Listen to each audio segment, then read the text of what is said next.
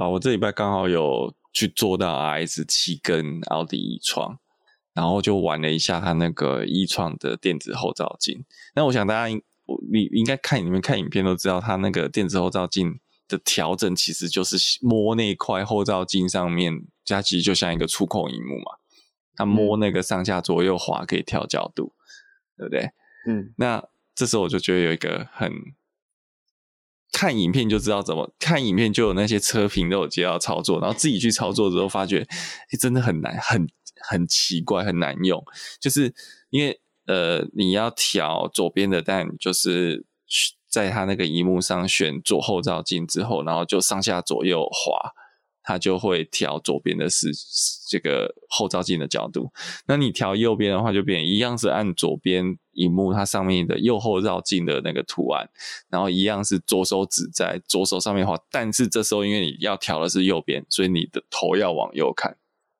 哦，嗯，所以我就觉得这有一个不是那么直觉，因为如果以前传统是用按钮去拨那个后照镜，其实你你那个实体的触感很好。对，所以你很好调上下左右，那变成是你如果用按的，然后变成我要看一下右边，然后我觉得哎、欸、好像角度不对，我要去滑的时候，你有可能手指上下左右你按不到那个位置，因为没有实体的触感嘛。其实这就是我们一直在讲那种触控式荧幕或触控式按钮最大的问题，你没有实质的按键间隔。嗯，好，所以它是一个平面摄影片，还要看一下左边的荧幕，好啊，知道你手指要去戳哪了之后，再去看右边荧幕，看戳戳戳，看看有没有滑到你要的角度。我真的觉得还蛮极乐的。它当然也可以用滑的，但是就你变看右边弄左边，我觉得有点没有那么直观啊。虽然这也是调好了就调好了，久久才会用一次的功能，嗯，但总觉得就是没有那么直觉。第一次上车的人应该都不会用，对，当下就是哈。不过我要说那个一创的那个中中那个算排档扶手嘛，就是它搬不动了，它就是一个让你手靠的那个扶手。嗯，因为它很大一根，很像船的那个推那个啊马力，我就觉得，嗯，然后又电车嘛，所以那个摸那个很像很像在看那个。那个星际大战，或是看那个星际争霸战那种，就是要进曲速的时候，要啪把那个往前推，整根那个 动力往前推到底的感觉。有事没事，打开 Podcast，收听四轮后嘴 News，分享车界大小事，管你开 Focus 还是 Altis，收听四轮后嘴 News。我们陪你到路上奔驰。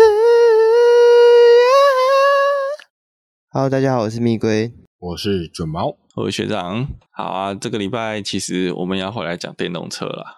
嗯、这礼拜电动车的国内第一大新闻，也不能讲第一大新闻，就是吵得沸沸扬扬。就是前两天、前一阵子，就这个礼拜有一台。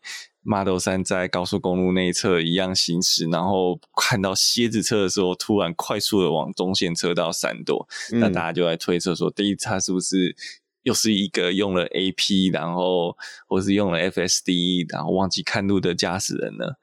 呃，不过我觉得这这个不重要。其实回头还是在讲的是。这种行驶在道路上面，这种不管是 AP 或是 FSD，虽然它名字听起来很炫，叫 Autopilot，叫呃 Full Self Driving，但是它真的只是 Level Two 的辅助系统而已，还没有到我们之前聊的，你真的要到自驾，完全自驾，驾驶人可以失能状态的话，那种是要到 Level 四了。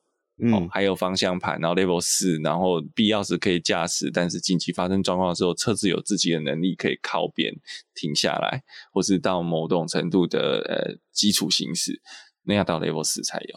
哦，虽然目前蛮多呃这个驾驶人，欸，不管是不是特斯，我觉得也不只是限于特斯拉，特别是 Volvo，甚至各式的驾驶人其实都是处于失能状态的。对。对，因为不止特斯拉，我们前两前几天有一台国道的国道警察的五系列也撞了。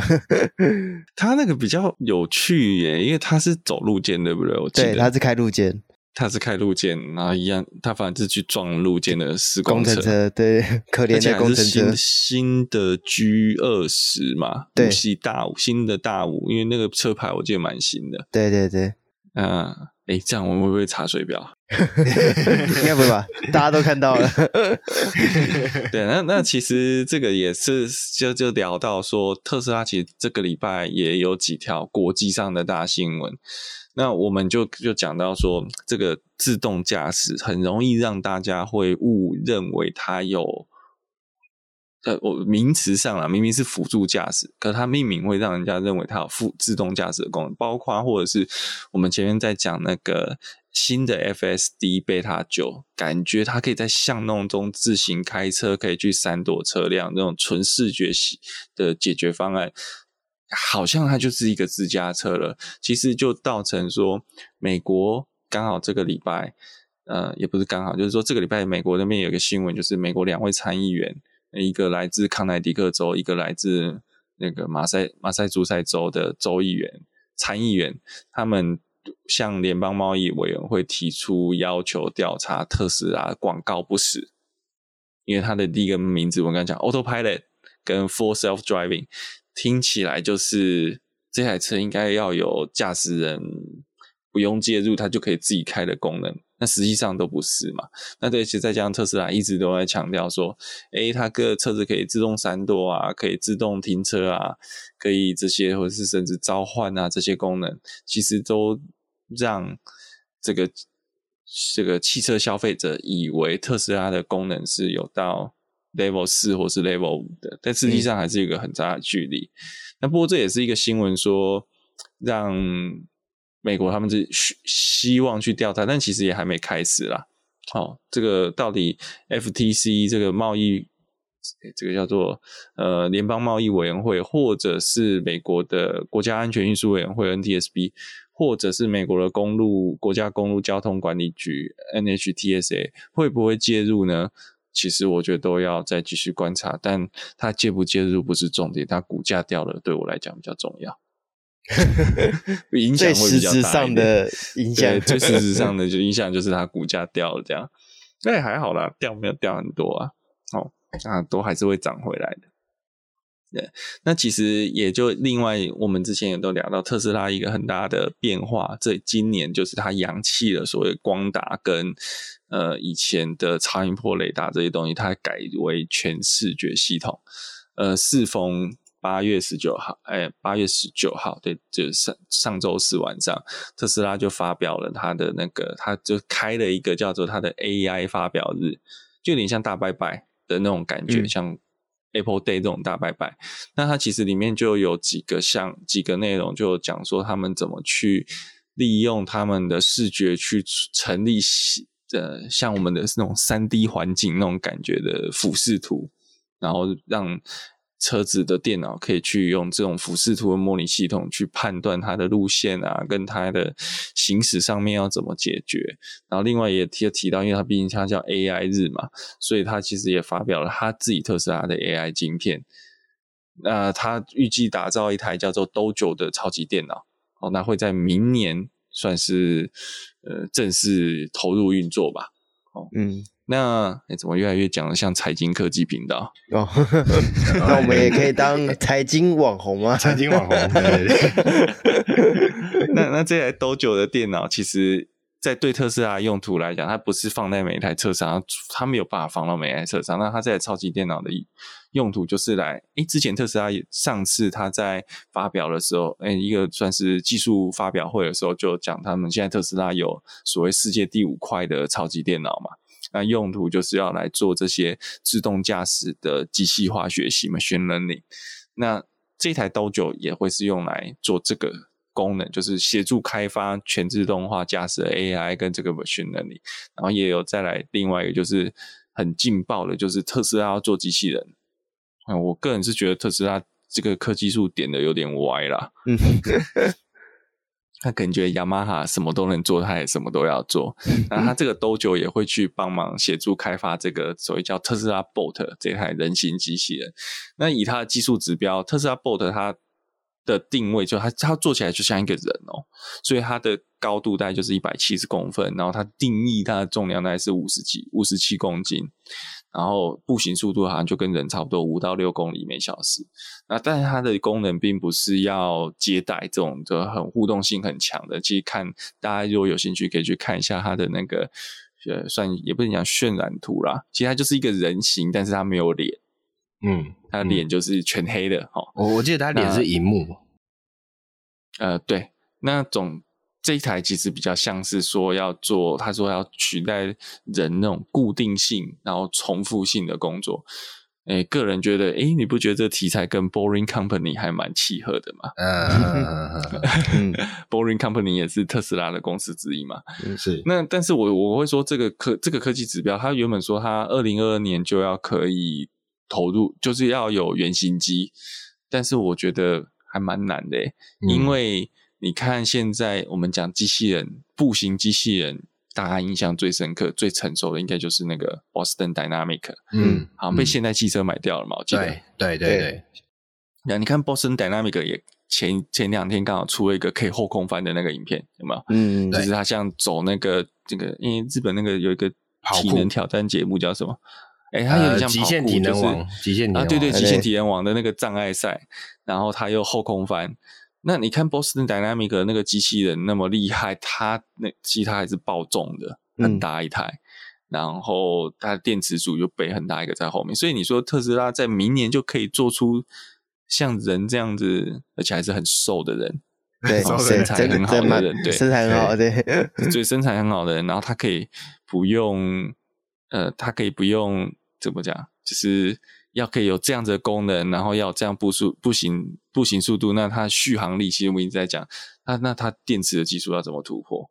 嗯、这就是一个很大的问题。嗯，那不过我后来又想到解决方案了，刚好也搭到这礼拜的顺风车，《新世纪福音战士》的最终剧场版 在 在在那哎是 Amazon Prime 是不是？啊、好像是有四处，对对对，对，所以好，你看他就讲很瘦的人。然后怎么解决电池问题？就像《新世纪福音战士》一样，背后插条电线，是接电，断断电只能五分钟。断电对，断电之后就开始倒数这样。然后我们就看看特斯拉它能不能搞出这个东西吧。我个人其实对明我我个人会觉得像 Cybertruck 一样往后滑了。哎呀，一定会 Cybertruck。对，因为因为你看，二零二二年，诶，其实剩不到一年了，他要可以做出跨越 Boston Dynamic 那么横空出世的东西，嗯嗯，我觉得难度非常非常非常非常的高，我一定要特别强调，我真的觉得是呃蛮不切实际的。那其实也蛮符合特斯，蛮符合马斯克很喜欢说大话嘛，嗯，那我觉得市市场也没有买单啦。严格上说，市场没有买单，因为如果市场买单的话，特斯拉价格就不会继续跌了，应该是马上暴涨。嗯、但是我们并没有看到这件事情，所以我觉得大家也就把这件事情听听看，就是啊，当你冷笑话，等你先做出来再说吧。我我我想吐槽，我想先吐槽两个点。嗯，第一个点就是我有去看一下他那个，我记得那个叫什么说明会吗？还是什么？哎、欸，发表会、呃、AI 日的对对 AI 做一个摘要影片啊，对对对。我我是看那个发表会啦，然后那个发表会一开始是找了一个 dancer，然后穿着那个机器人的外皮，然后就出来跳跳街舞，然后我就然后那个 Musk 就在旁边站着，然后看着他那个穿着机器人外皮的那个 dancer 在那边跳，然后我就很很想好奇，就是那个 Musk 到底那个当下心里在想什么。因为他他就会跳一些很嘲讽的舞步，你知道吗？看就觉得很好笑。因为我觉得马斯克想的是，干谁找这个人来的？Fire！我记得，Fire！我记得，如果我没有听错的话，马斯克好像上台第一句话好像就是说：“哎，还好那不是真的机，他怎么样推出的机器人？”对，好啦，另外一个点是，我觉得，呃、欸，因为马斯克也有在，诶、欸。那个说明会上面有提到，就是其实他这他有指到一个点，特斯拉的车子，特特斯拉的车子其实本身就不是车子，他自己讲哦，就是它其实是一个装着四个轮子的机器人，所以特斯拉其实是一间呃美国最大的机器人公司。机器人公司，对对对，我觉得这个点 OK 合理，我觉得合理。那只是重点在于说，不知道之后如果他推出这个 Tesla Bot 啊，会不会会有公差问题，你知道吗？就是那个可能去展间看到人会说：“哎、欸，你这一个机器人做的很明显的那个屁股上面的缝。欸 ”我反而觉得机器人如果做人形的话，公差就不是那么重要了。对，因为本来我们高矮胖瘦各种人都有，对不对？哦、对，是是是，说不定你不小心不该有缝的地方有缝，就有点吓死。那一样啊，人也是这样啊，那个关节不太好嘛，有些膝关节不好，有没有？对，做一做就要自己敲一些，对对对，就工作做一做就要敲敲自己的膝盖。哦，有有有有有有可以。那那我觉得有，你就讲到好了。你刚刚讲了，呃，特斯马斯克说他的、呃、特斯拉的车哈、哦，就是一台装着轮子的机器人。对，那我觉得这台这个这个特斯拉 Bot 有一个就很好用的功能，就是如果把它拿来做呃，我刚刚讲了，它的功能其实就是执行。重复无聊的工作，那如果把这个特斯拉 Bot 去作为汽车的自动驾驶人，哦，其实也是一种功能。那这样子的话，你就会解决第一个，它不用移动，所以就不用背电池，你就可以插电，然后所以重量就可以做的像他讲的一样，可能就是五十几公斤。可是这样一讲，我就想到 MIB 里面的那个自动驾驶功能。对，对，电影《Men in Black》里面那个那个自动驾驶，你按了一下之后，它会从那个方向盘弹出来，对不对？嗯、对，然后好，接下来就要地狱梗了，就是驾驶人要是白人，不能是黑人，不然会被临检。对，所以所以那个 Tesla Bot 的萤幕要可以变白色。对啊，可是他上半身他是身体白色，上面黑色哈。对对对对对，没关系，他可以在中控放一杯星巴克，可以解决。哎，这样这样会变成一个诶一句话蛮蛮就是有押韵的。呃，Tesla Bot is driving a Tesla car。对啊，我就就就看看看看他们。这个到底怎么做吧？哈，哎，因为我觉得，不过我觉得有一个点很诡异啊。他说他想要用 Tesla Bot 取代重复性高的工作，问题是现在现在我们认知的，比如说工业用机器人啊，这他们也是现在的工业用机器人，虽然长得不像人形，但他们都是在做取代重复性高的动作啊。所以，对，到底为什么要做成人形来做这件事情？我是觉得有点，个人只是觉得他就是乱点科技树而已啊。哦、oh,，OK，OK，、okay, okay. 嗯、就他现在其实对某个商转模式，呃，可能是我们不知道了，嗯、他们在酝酿。嗯、但是其实就这个机器人而言，它的商转模式还是一个不明的状态。对对，就像现在的 Podcast 一样。哎、还还是他还是他想做的重复性高的。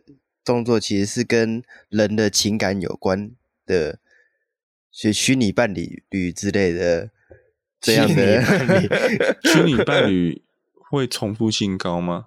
老夫老妻，某个动作 重复性蛮高的。所以我是说，从床上抱下来去厕所这个动作，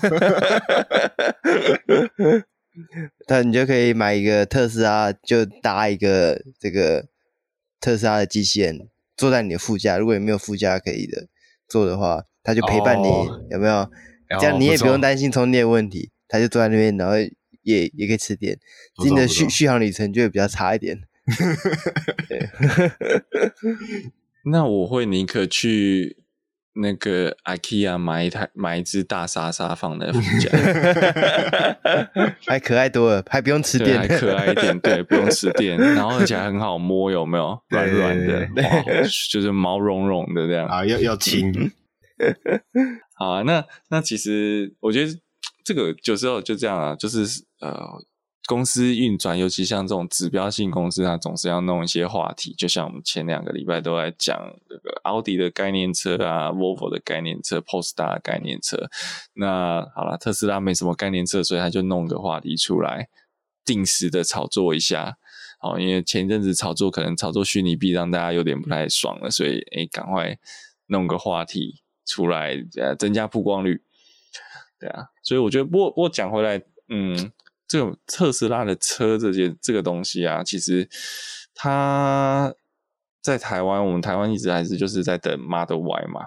嗯，那其实现在 Model Y 也不知道何年何月可以进台湾，好像都还没有看到验是那个验证车，对不对？对嗯，然后 Model S 跟 Model X 现在又在缺货，现在在台湾能够卖的真的就只有 Model 三而已了。嗯，哎呀，那 Model 三刚好这个礼拜有一个也算国内的算小新闻吧，就是林志颖在力宝赛道跑出就所谓什么最快 Model 三，是不是？的时间，嗯，哎，对，我们还有什么特斯拉的要要 topic 要讨论吗？应该就没有了，应该没了。对。对对，然后就好像林志颖跑出，哎，我看那个好像是捷克的影片嘛，捷克拍的，然后好像有有另外一个影片，但是我没有看到描述，欸，诶呃，我他他好像说他跑三，他那一天那个捷克影片好像是跑三圈，最快好像一秒一分五十八，但是如果在我影片里面讲的话，林志颖之前有跑出一分五十六或一分五十七。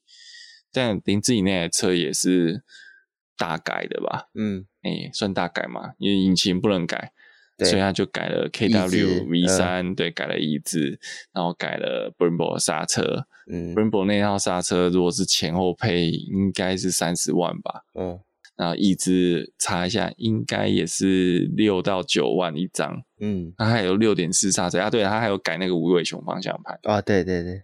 对，这个还蛮屌的，然后还有一个双荧幕。嗯，嗯对，它特斯拉上好多荧幕，Model 三的，它的 Model 三上面好多。它就除了中间那个，我左边、右边好像是可选的，就是它可以，它可以选左右一，就是萤幕又分左右中三个区块，然后它好像可以滑动去显示不同的资讯。哦，嗯，其实这个还蛮有意思啊，不过应该。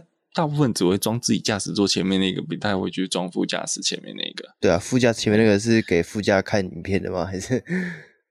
呃，它是应该，它也是秀行车数据啊。嗯嗯，对。不过那个一一改了，那时候好像 FB 那个车行就那个改装店就有把这个这个画，怎么讲，照片就有放出来。嗯。不过其实我觉得 Model 三真的是一台蛮有。因为当时就讲，就是 Model S 出来，然后你看我们上也上礼拜提到 Model S Play 跟这个 Navara 拼 Drag Race 嘛，嗯，但是 Model S 好像你就看到都是在拼 Drag Race，比较没有它在比赛场上的新闻，除了之前那个派克风挑战赛以外，嗯，跟很久以前在 Play 那时候刚出来还没有正式承认有 Play 这个车型的时候，有在纽柏林测试过。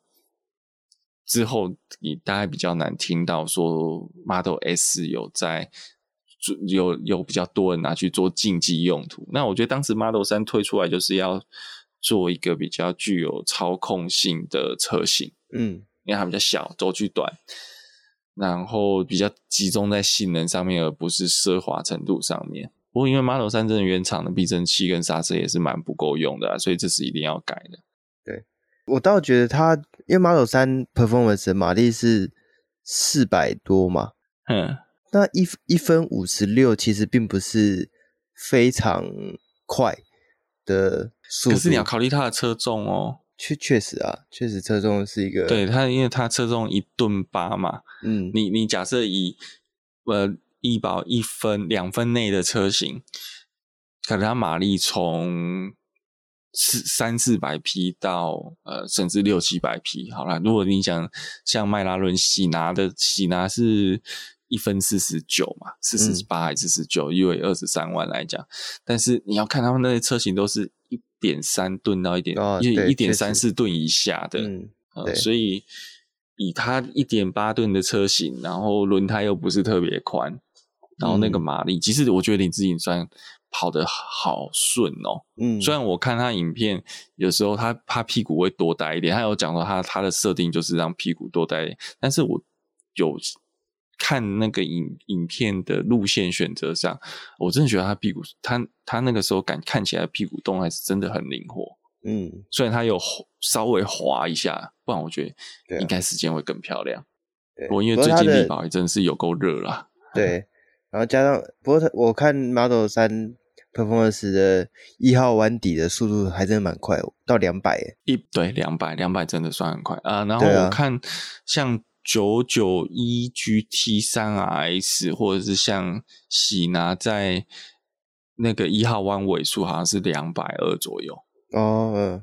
嗯，哦，那个心脏都很大颗，破两百都很快了，对啊，对啊，而且他们基本上是一百一百到一百五十米，一百五十米吧，一百五重差不多，两百，对，那个心脏真的要很就大两倍。对对。可是我，觉得以力宝的赛道，真的，我反而觉得那个是十号弯嘛，另外一个其实也会跟到一百六七，啊，另外一个直线，重刹，那个比较难刹，因为那个那个那个弯反而右弯带下坡，所以对左前轮负担极大。反正一号弯是平的，嗯比，较单，环境上面比较单纯，对啊，嗯，那总之这个没有，我看到林志颖那个那个跑的那个影片之后，我就丢给我开 Model 3同事，我就说耶，你有好多东西可以升级了，林志颖都帮你把清单列好了，对，改装范例，对，改装范例就直接在这里，对，对啊，啊，不过他是用那个 R 一七 RS 吧，嗯，应该是啊，对，不过就是十九寸胎，这个为为什么没有二十寸的？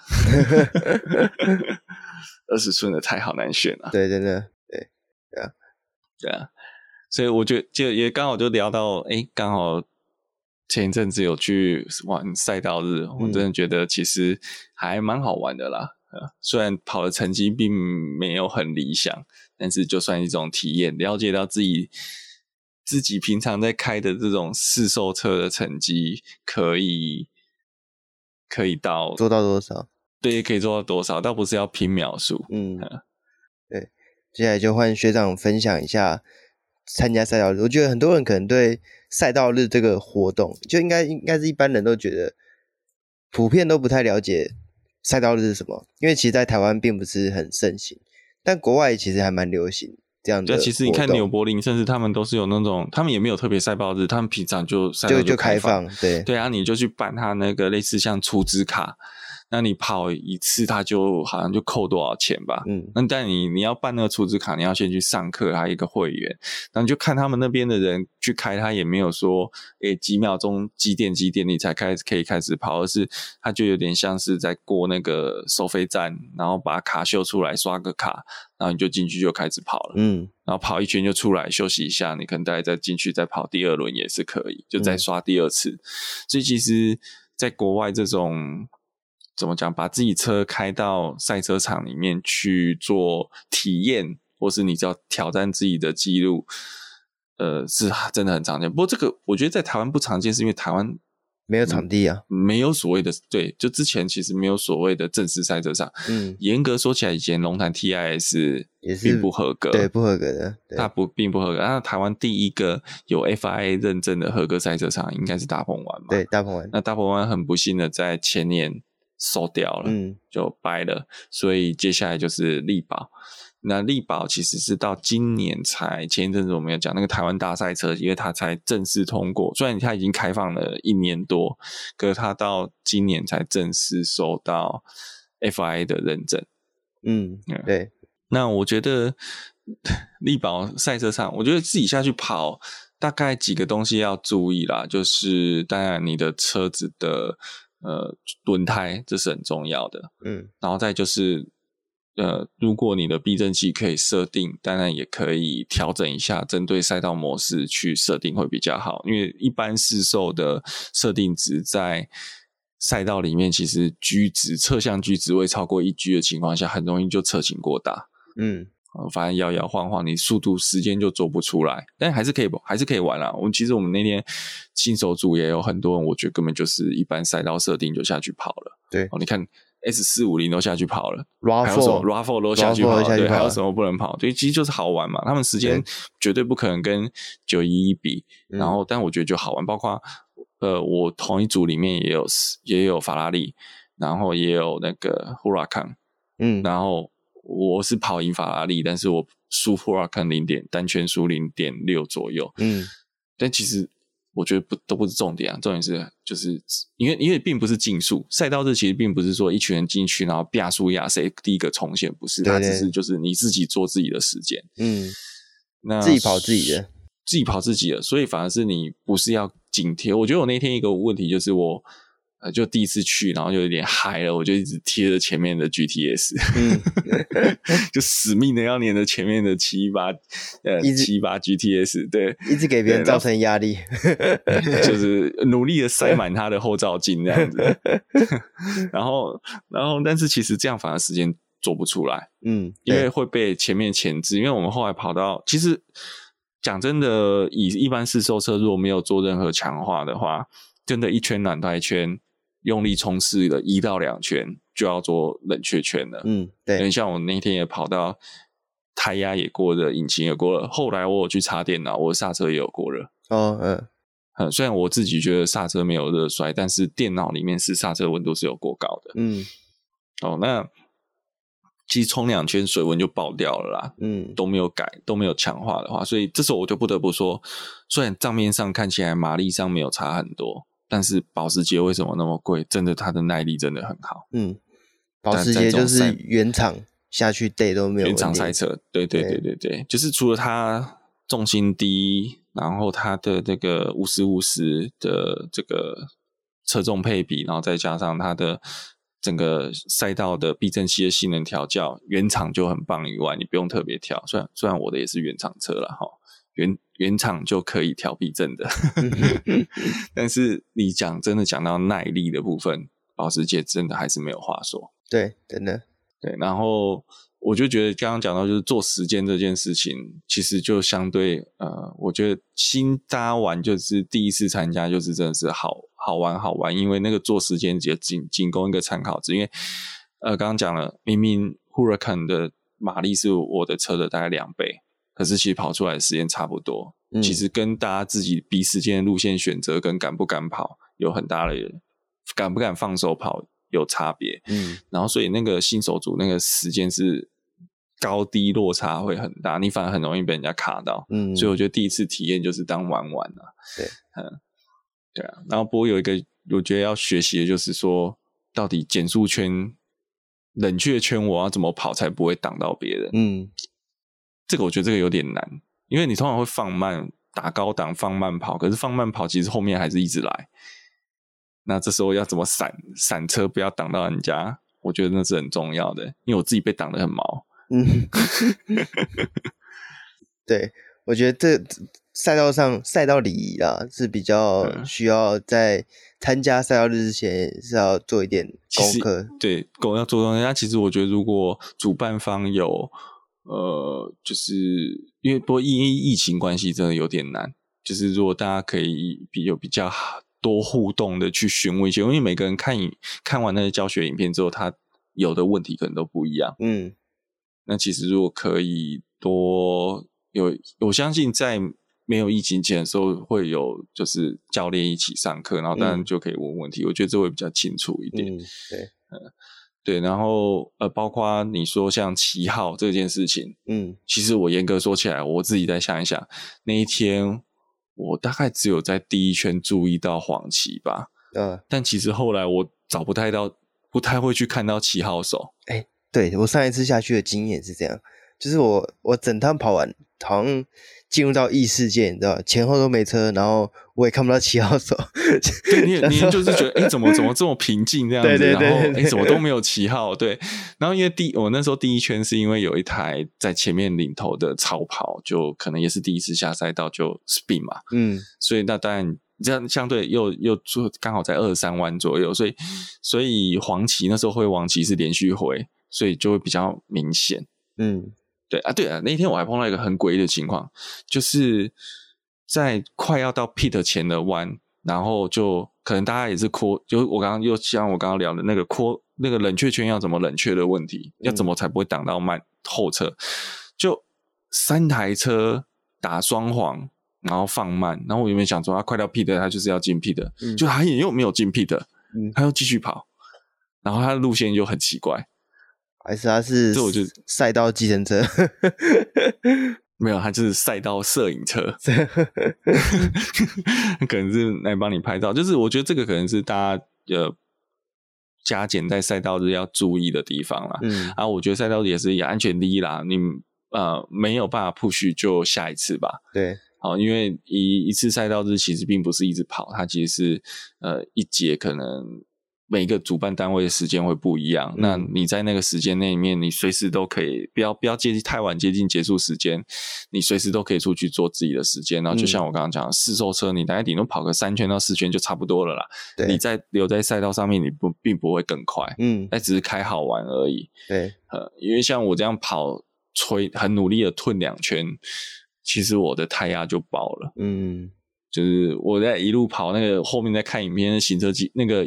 摄影机里面就一直在叮叮叮叮 叮，是因为我胎压侦测器的温度爆掉，所以它一直在叫。嗯，对。然后，所以我就刚刚讲，胎压也是一个很重要的。那也是因为第一次下场，其实我自己的胎压抓不会抓到底要打多少。嗯，所以其实我后来开完发现前胎折胎非常严重。不过我后来也有跟师傅维修厂的师傅在聊，那他们也有那边也有人在跑，那。其实我个人是觉得打太低，嗯，可是因为他们说，其实也其实这个真的就是，可是我打再高，可是我胎压又薄了，其实反而胎压是过高的状况，嗯，所以其实我觉得这有很多美感啊，有这样他们职业赛车手就会比较知道要打什么样的胎压，因为你胎压打太低，其实在弯道里面就会折胎，你的支撑性跟抓地力就不是最好的状态，嗯，对啊，那还有一个就是居值。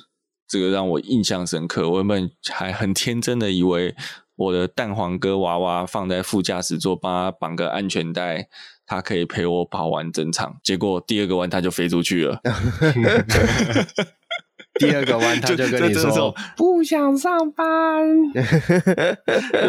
第一个就是力宝大直道弯嘛，然后我我的车大概底尾数可以冲到一百六十几，嗯，好。然后重刹右弯之后再带左弯，哦，左长弯的时候，蛋黄哥就喷出去，就从安全带挣脱，就在我的车子里面滚。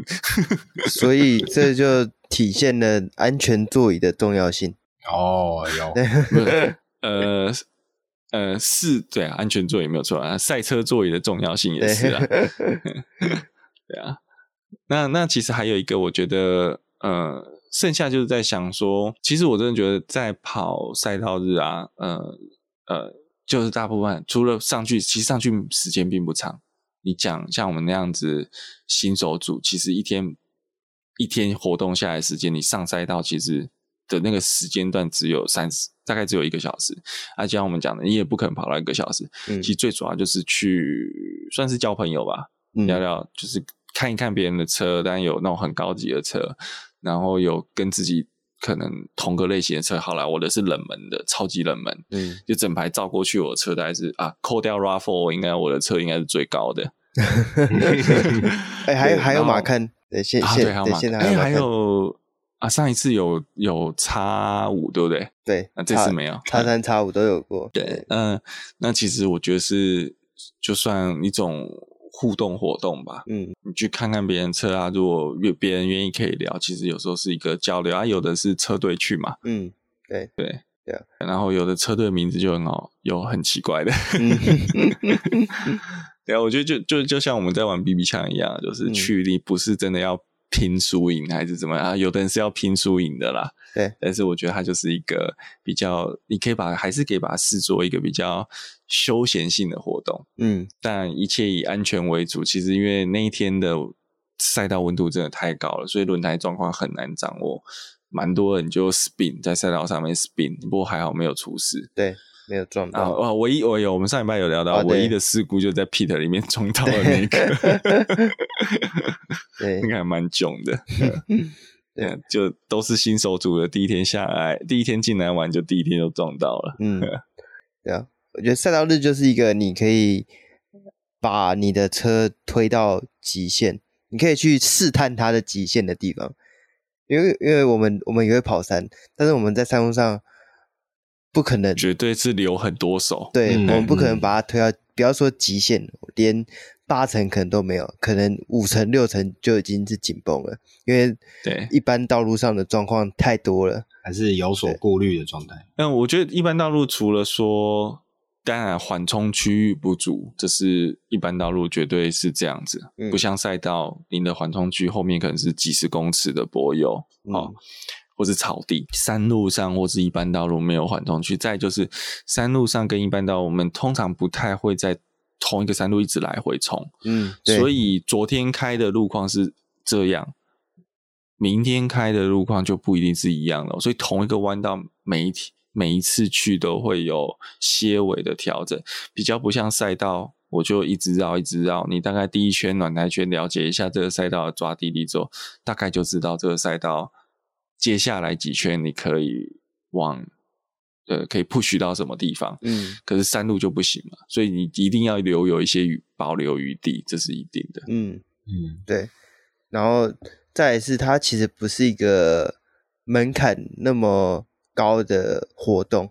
就很多人觉得说啊，我一定要买跑车才能下去跑，或是我一定要开性能车才能下去跑。但其实不一定是需要这样，就是你可以是开，就像我们刚才讲，可以是开 RAV4，你可以是开可能 Civic K 六、K 八。那天有一台好像是 K 八吧，下去跑，嗯，就是它赛道应该是一个很开心，你可以去认识你自己车子的一个地方。所以它其实并不局限于你的年龄啊、你的性别、你的车种，它就是一个很开放的一个地方去让你尝试，就是其实是一个运动，它就跟就像刚刚讲，就跟我们打 B 枪怎么样，它是一个一个活动，然后也是一个就是可以安全的竞速，然后又不会被披上飙车族名号的一个 地方。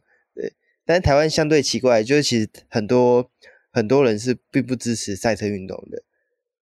但你把赛道局限之后，其实这些人他没有地方跑，他就是往路上跑。那与其在太多人在路上就是超过自己的极限，那不如去赛道上面去知道自己的极限在哪里。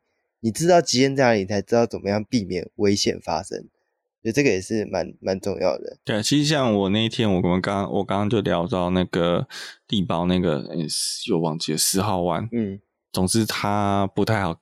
我说，反而我觉得难度比较高，因为我自己在那边滑出去两次。那其实那个滑也是很安全的话，就推头啦。嗯。推头，然后下个弯转不进去，那我就切西瓜，嗯，这样子，那也是还好，因为前后没车，所以切西瓜很算很安全。这我觉得这也就是赛道的好处，嗯，因为力宝是一个 FIA 认证过的赛道，所以它在缓冲区的设计绝对是以我们房车来讲，绝对是相当充足的，嗯，好，那你就可以去，你不会怕犯错，嗯，对，哦因为在道路上是。没有犯错的空间。嗯、那在赛车场是，你只要前后没有车，其实就空间场域来讲，他不太怕你犯错。嗯嗯啊，那你就可以去尝试看看，那我这样子的这个车辆设定，你可以做到什么程度？对对，然后也有另外一感感觉是，当像我的车比较，我的车算是四川偏前驱，然后我在追纯后驱车的时候，你就看到前。那个前车的动态完全是跟自己的都不一样，嗯，刹车点也不一样，补油的位置也不一样，外抛的位置也不一样，对啊，就就你就看到 GTS 就是弯，它它的轮胎可能不对，我前面那台可能刚好轮胎也不太行，就在弯道里面，它就低速弯它就外抛，可是它外抛的内部又。没有让很大，所以我也不敢冲。嗯，然后一直线它就出去了，嗯、就我就直觉他就他就冲，他就后轮一抓住他就冲出去了，然后我还在慢慢加速这样。嗯，所以我只能在直线被他拉开，然后我在弯道的时候，因为四川有这个抓地力的优势，我再咬上去这样。嗯，啊，不过某种程度我自己也蛮满意的，然后车重比 GTS 多半吨，我还可以咬得住。嗯，对，算算是。旅行车里面很很很惊人的，哎、欸，我还安全座椅还装着，对，小孩的安全座椅还在车上，完完全没有轻量化，对，完全没有轻量，没有没有偷重，对，就是平常车上有什么就是什么，对，真买菜车，对啊，对，就赛道就是一个一个这样的活动啊，就是大家都可以去尝试，因为我觉得过去赛车其实离离每个人都很远，因为过去大鹏湾嘛，大鹏湾就不用讲，我自己也从来没想过去。太远，大鹏湾真的很远。嗯、你要想象你一天早上活动那么早，早上九点，然后我要先开车去屏东，然后在在赛场开一天之后再。其实我有跟那个轮胎行的聊过，他们那边也有蛮多朋友去跑过大鹏湾。他们那种真的北部下去很麻烦，就是第一个他。大概就是前天前一天晚上就要住在那了，所以你要订饭店。嗯、对，然后假设全家去玩大鹏湾，还有一个缺点就是大鹏湾当时要规划是一个完整的这个旅游休憩地点，所以它其实还有游艇港，它有一些游乐设施，但后来都没有做做完整。对，所以变啊，爸爸下去玩赛车，结果小孩老婆附近没什么好玩的。嗯，好，那呃力宝这点就我觉得还不错。好。你可以大爸爸去开赛车场啊，妈妈跟小朋友哎、欸，可以去玩旁边的卡丁车，或者是力宝乐园就在旁边，甚至夏天啊，今年呢没有，以前夏天就有那个水上世界，月美水上世界，嗯、你就可以去玩。所以相对啊，还有 shopping mall，还有那个摩天轮，呃，它整个玩机能非常的完整。啊，晚上再帮力宝打广告，以 以下以下开放 力宝的业务，麻烦。对对对。那那以前去大鹏湾还有另外一个问题，就是因为前天下去，你第一个开支就大了，就是呃，你有饭店钱，嗯、然后再就是呃，通常玩的比较激烈的，它的轮胎啊，当然这个这个跑力宝也是一样啦，就是你超比较凶的，可能跑一天轮胎就要换掉了，嗯，啊，对，玩热熔胎的可能要了，我的就就是街胎街跑胎还是跟着一般在用，嗯，呃，那。还另外一个就是我刚刚讲，如果你的选很多人会改选调嘛，像讲林志颖有改了 KWV 三，KWV 三也我觉得蛮多在跑，有在跑赛道，大概也都会改，或者是改欧林斯的 TTX。然后那但街道用的赛道设定跟赛道用的赛道设定一定不一样。那街道的呃赛道用的通常就是硬邦邦。那我像我今我这次也是我在前一天先去调成赛道设定，其实我。那天早上从台北开到台中，我屁股其实就已经觉得有点痛了。那那更不要讲去去大鹏湾哦，对，因为痛到爆，所以有很多人又是租车把车背下去啊，背下去又再背回来，那个成本真的很高。对，真的，嗯，那这子我觉得在丽宝的好处就是它在中部，所以北部南部的朋友要去是一个很。均衡的点，而且你可以做得到一日来回这件事情。嗯，对，真的。如果我今天要去大鹏湾，我早上开车，我不太可能一日来回，因为早上要开四个小时，跑完要再开四个小时回台北，根本是不可怜的代际。对，然后在台那力宝就是下去早上可能两个小时，一个半小时，因为如果早上车少，那回来可能就碰到一点塞车，两个小时，其实还可以接受。当天来回还可以接受，我觉得这个是真的还蛮变得比较北部的朋友来说，有利宝赛车场是真的蛮亲和的。对，就是在一个中间点啊，不管是南北部，嗯、它都是一个比较好到达的地方。而且它附近其实你说要加油买吃的都很方便，嗯，然后到台中市区也 OK，甚至你走四号去那个台中港的三井奥莱也蛮方便的，嗯、所以我觉得它刚好处于一个。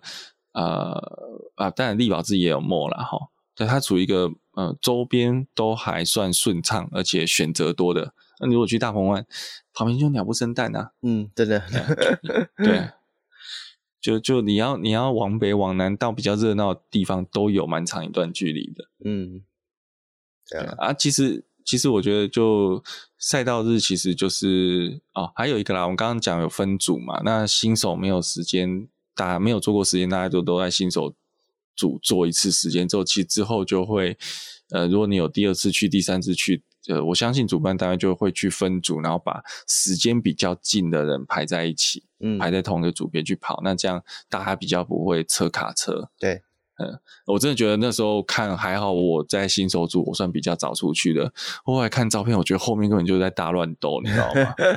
就是那个二三号弯出来之后，基本上。各种路线都有，嗯，就一张照片可以整条赛道塞满车这样，对，就从左到右塞满，应该有八九台以上吧，哎，那觉得好壮观，而且重点是，呃，新手组常常我觉得在比较常看到，就是上次也是在新手组会看到，大家二三弯出来的时候是贴内侧。哦，对，嗯嗯，不过这个可能跟他前面的路弯有关系，所以他就觉得他要冲最短直线。嗯，那我会比较贴外侧，就是拉一个比较大的弧线去跑。嗯、虽然我的马力也不太够啦，所以直线还是被会被 GTS 拉开。对，就是一个可以去体验看看，可以去询问看看，因为现在有不少。不少，基本上每个礼拜应该都有活动吧？对，就是很多、哦、很多单位都有在办类似的赛道日啊，不只是一般的坊间的这些办赛道日的单位，或是其实各品牌有一些汽车品牌也有自己的车主日活动。那当然可能会这个就比较偏性能品牌会做类似的活动啊。那不管是 B N W 啊、保时捷或是 Lotus 这类的车。嗯都还蛮常听到会有包场的活动，对，所以可以去，如果你是这些车的车主啊，当然可以问问看你的业代是不是有这样的活动，因为通常车主参加这样活动有另外一个优势是，他们通常都会请教练，那教练教你怎么在赛车场上可以开的安全，然后加上的是包场，你有相对比一般的赛道日又更安全，对，那我觉得那也是一个不错的方方式啊。我刚刚以为你说这种车厂办的车主日的优优点是有 show girl，不是通常会有吗？应该应该会有，对，对，不会像我不会像我们参加的就都没有看到的。对，我们我们参加的是平价纯车主活动，对对对对，真的是纯车主活动这样子而已。对对对。对啊，然后那不过我刚刚有想到一个东西要提醒大家，就如果要参加赛道日活动，一个是你的轮胎绝对呃不一定要性能跑胎，因为每个人有自己的时间，就量力而为。但是胎轮胎的胎稳一定要够，然后再就是胎压一定要对，所以建议也是都要带着调整胎压的工具。那有一个也是我到出发前才算知道的东西，就是机油，嗯。呃，机油是不是要看你机油品质好不好，而是机油量这件事情。嗯，因为我其实是前一天去保修厂去调整我的避震器的时候，他们知道我要去赛道日，又跟我讲了不少东西。嗯，那机油问题在于是有时候有些车会吃机油嘛，所以你的机油会越跑越少。那平常使用就还好，但它没有亮灯。嗯，那平常驾驶在机油泵浦都打到机油的时候，其实车子没什么问题。好像也没有亮灯，只是它机油量偏少而已。嗯，但是在赛道就是，我刚刚讲侧向 G 力或是整个刹车 G 力会超过一 G 以上的时候，它有可能机油不够，就甩到旁边去。机油机油就是你你可能入弯就机油会往外侧甩。嗯，那因为机油量不够，就瞬间是打机油泵不打不到机油，嗯，空转。然后那时候因为你一定是一个高转速高压操作的时候，砰，引擎就锁掉了。嗯。好，他们之前有有朋友碰过这种状况，所以大家也要检查一下自己的机油啊，还有另外就是刹车油的状况。嗯，可以的话，最好也检查一下，因为刹车我们刚刚讲说，我我有碰到我的刹车过热，虽然我踩起来并没有热衰，但是刹车过热，那其实呃。刹车油这个东西也有可能在你的激烈操加下劣化的非常严重，那就降低你的刹车效率。嗯、其实我原本想说，我应该也是因为我的车很重，所以我原本第一个想是我应该最先挫起来应该是刹车，再挫起来是轮胎，然后再挫起来是引擎。结果我反而是轮胎最早挫，然后刹车动最久，刹车其实后来甚至呃在。开就第一次跑赛道，所以比较小心。后来开开去检查，其实整个都没有都没有咬盘，没有过热。它虽然它有跳过热，但是来令那些跟碟盘都没有过热脆化的状况。嗯，不得不说，Brembo 还是蛮厉害的。对，算是街道用的，还是蛮厉害的。嗯、对啊，对，因为我觉得赛赛道上面比起提升车子的动力或马力。散热才是赛道上最需要注意的东西，因为散热会影响到你能不能安全的下庄，就能不能完整的结束一天的活动，就看你车子的散热效能到底好不好。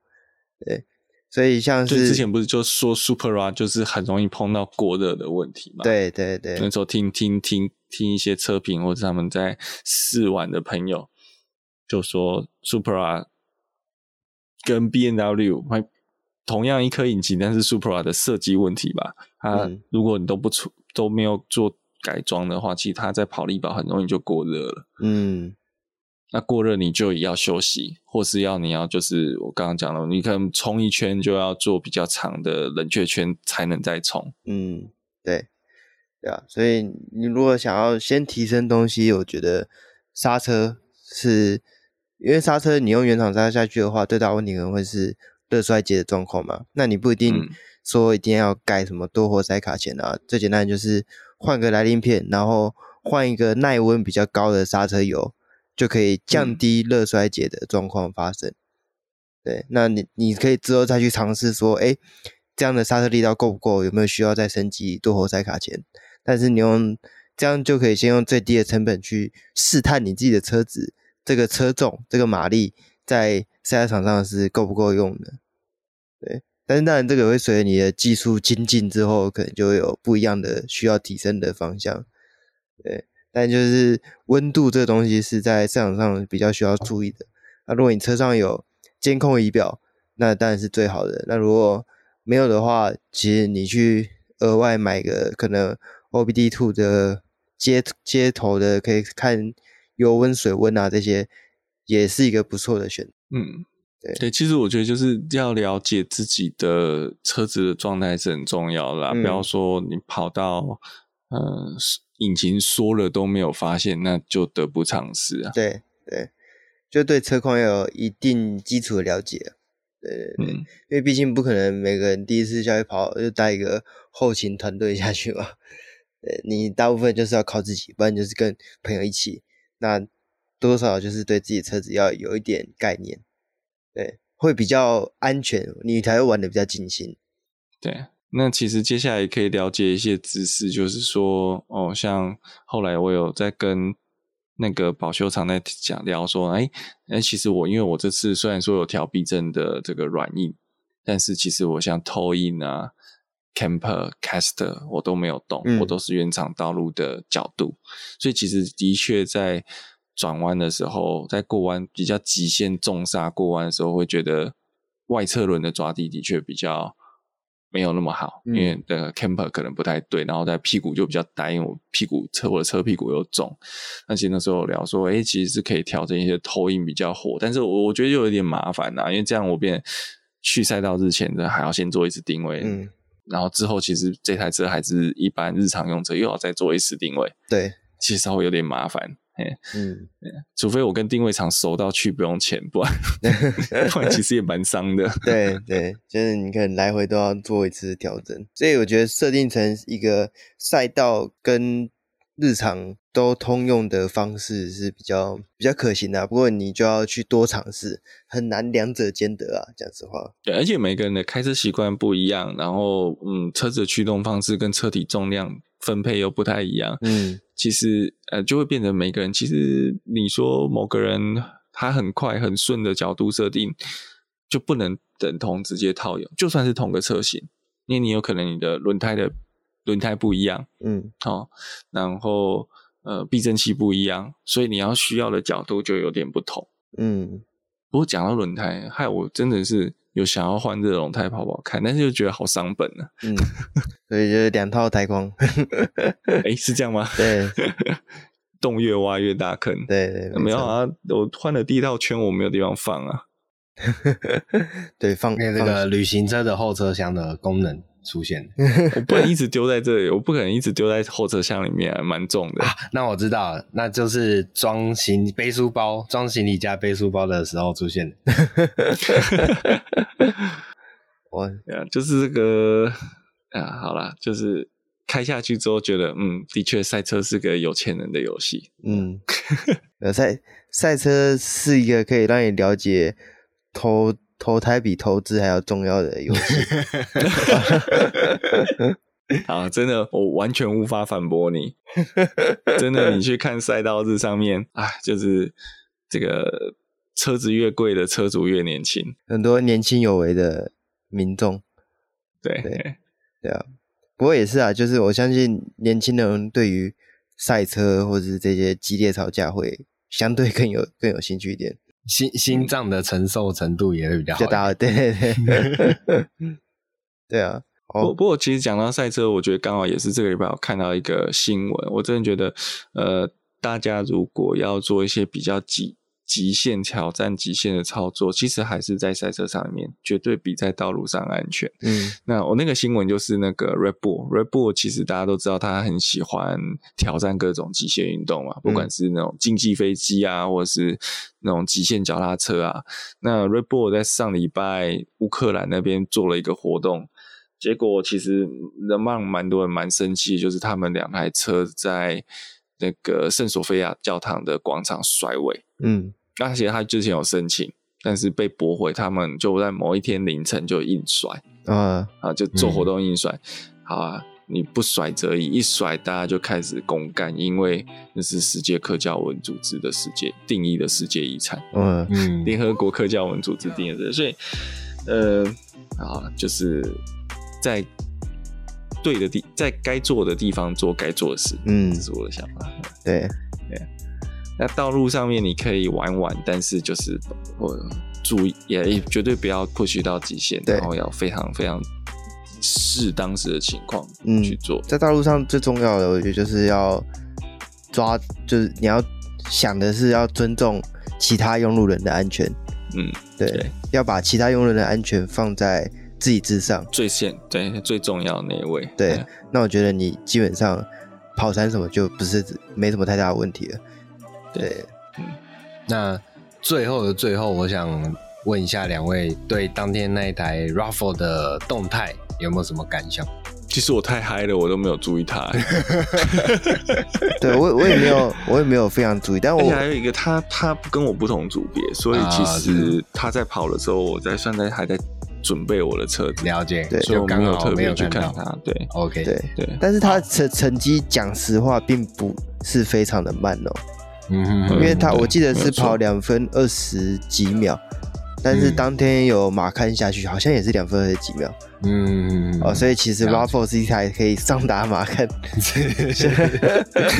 是，没有错。对，我们期待哪一天有这个 U 六 GT。呃呃呃，越级打怪 是 OK OK 好。总而言之，今天的节目听下来啊，其实就是大家应该大概对赛道日这个活动会有更多的了解啊。那其实就连 Raffle 都可以下去跑了，那你又会有怕什么？你又还有什么其他的理由呢？对不对？想要了解你的车子的话，那就找一个赛道日活动来报名一下，参加看看吧。那喜欢我们的节目的话，记得帮我们按赞、订阅、分享，不管是脸书、Podcast、Facebook，或是 YouTube 频道，然后帮我们诶、欸、留言评分五颗星。那我们下礼拜再见，拜拜，拜拜，拜拜。